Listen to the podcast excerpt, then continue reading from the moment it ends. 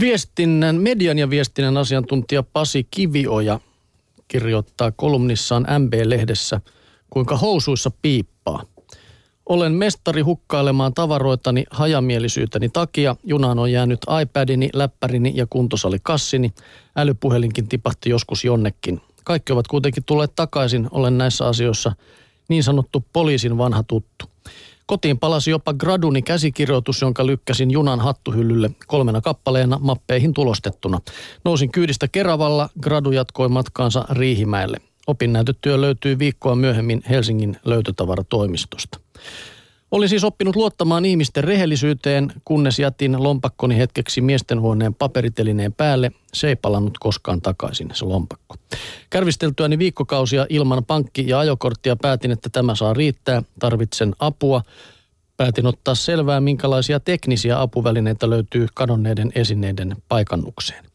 Löysin netistä Philipsin InRange-laitteen, joka vaikutti heti kuin juuri minulle suunnitellulta.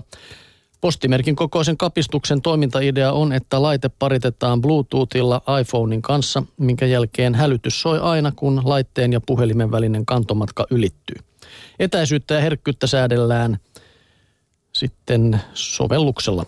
InRange-laitteen voi liittää esimerkiksi avainnippuun, lompakkoon, laukkuun tai laittaa vaikkapa lapsen taskuun, jos pelkkää tenavan katoavan väkijoukossa. Kateessa olevan InRange-esineen voi paikallistaa painamalla hälytysnappia puhelimesta. Vastaavasti kantoalueella sijaitseva puhelin löytyy helposti painamalla InRange-laitteen nappia. Laite hälytti monesti turhaan, yleensä silloin kun yhteys vasemman lompakko ja oikean puhelin housun taskuni välillä katkeili tuntemattomasta syystä. Noloin tapaus sattui kaupan kassalla, kuljin varashälyttimien läpi pakkaamaan ostoksiani ostoshihnan päässä – kun housuissani alkoi kamala kilkatus. Selitä siinä sitten, että syynä on vain tämä vehje housuissani. In Range on todelliseen tarpeeseen suunniteltu mainio vekotin, jossa on kuitenkin vielä lasten tauteja.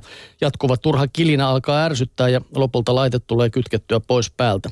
Katkeileva Bluetooth-yhteys ei ole tähän tarpeeseen paras tekniikka. On mielenkiintoista nähdä, paneeko ensi talvena markkinoille tuleva Reveal Labsin Tile tästä paremmaksi. Se on InRangein kaltainen laite, jossa on käytetty joukkoistamista oivaltavalla tavalla.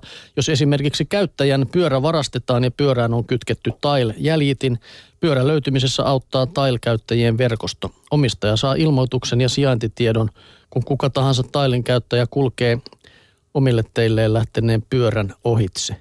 Näin Pasi Kivioja. No mäkin olen joskus miettinyt sitä, että mä tarvisin tuommoisen paikantimen, mutta sitten mä tajusin, että mä tarvisin niitä niin paljon avaimia, lopakoja ja puhelimia, että en mä tiedä, ehkä parempi tapa on vaan painaa mieleen, painaa muistiin se, että, että missä ja miten, mitä pitää muistaa ottaa mukaan. Kokeillaan sitä konstiakin. Joo. Heitetään nyt sitten seuraavaksi aivot narikkaan, tai ainakin otsikon perusteella, nimittäin Elokehä-lehdessä Emma-Liisa pakinoi, että älytöntä elämää. Mitä enemmän olen lukenut lehtiä ja seurannut elämää ympärillä, niin sitä huolestuneempi olen alkanut olla älyn puuttumisesta itsestäni ja kodistani. Se nyt on selvää, että puhelimessani ei ole älyä. Se on vain laite, jolla voi soittaa, johon voi soittaa ja jolla voi harjoittaa tekstiviestintää. Kotini kalustoon edelleen kuuluvassa lankapuhelimessa ei ole senkään vertaa sosiaalisia ulottuvuuksia.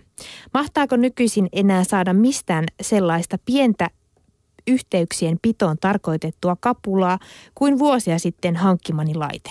Ei värejä, ei nettiin pääsyä, ei kameraa, täysin älyvapaalla väline.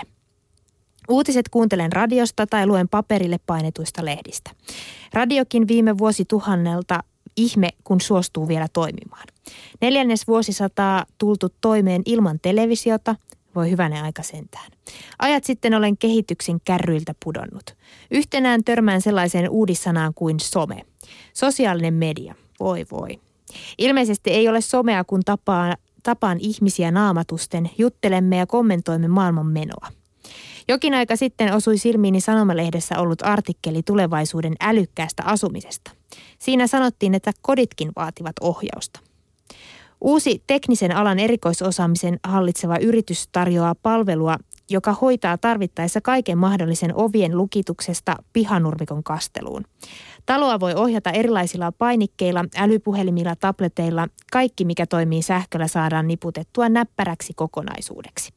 Ei tarvitse enää kotoa poistuttua miettiä, tuliko ovi suljettua, sammutettua, valaistus ja muut laitteet. Siinä hoituu musiikki, videot, lämmitys, kaikki.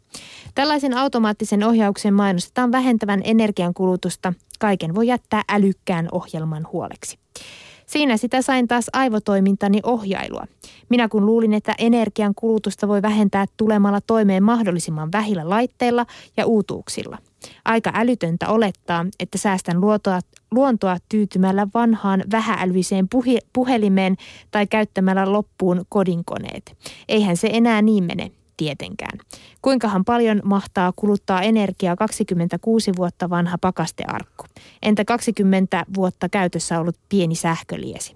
Tuskin nykykoneet niin pitkäikäisiä ovatkaan. Uusi älykäs malli tekee markkinoille muutaman vuoden välein ja taas säästyy energiaa, kun vain riittäisi kaikkien älykoneiden vaatima raaka-aine.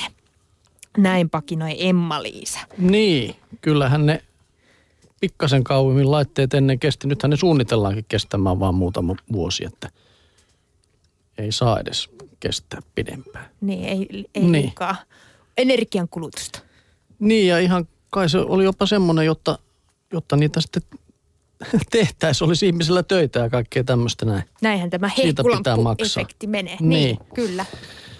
No tuossa puhuttiin älyttömistä puhelimista. Tässä, tässä tieteen kuvalehdessä on uutta kehitystä vielä näihin puhelimeen. Se nyt ei lopu koskaan varmaankaan. Tässä on nimittäin yhdysvaltalaisen Illinoin yliopiston tutkijat saaneet aikaan litiuminio litiuminio, en mä osaa tätä sanoa. Sanotaan, että semmoisen akun, joka on puoli millimetriä paksu ja taipuisa. Se myös venyy joka suuntaan niin, että sen pinta-ala voidaan kolminkertaista.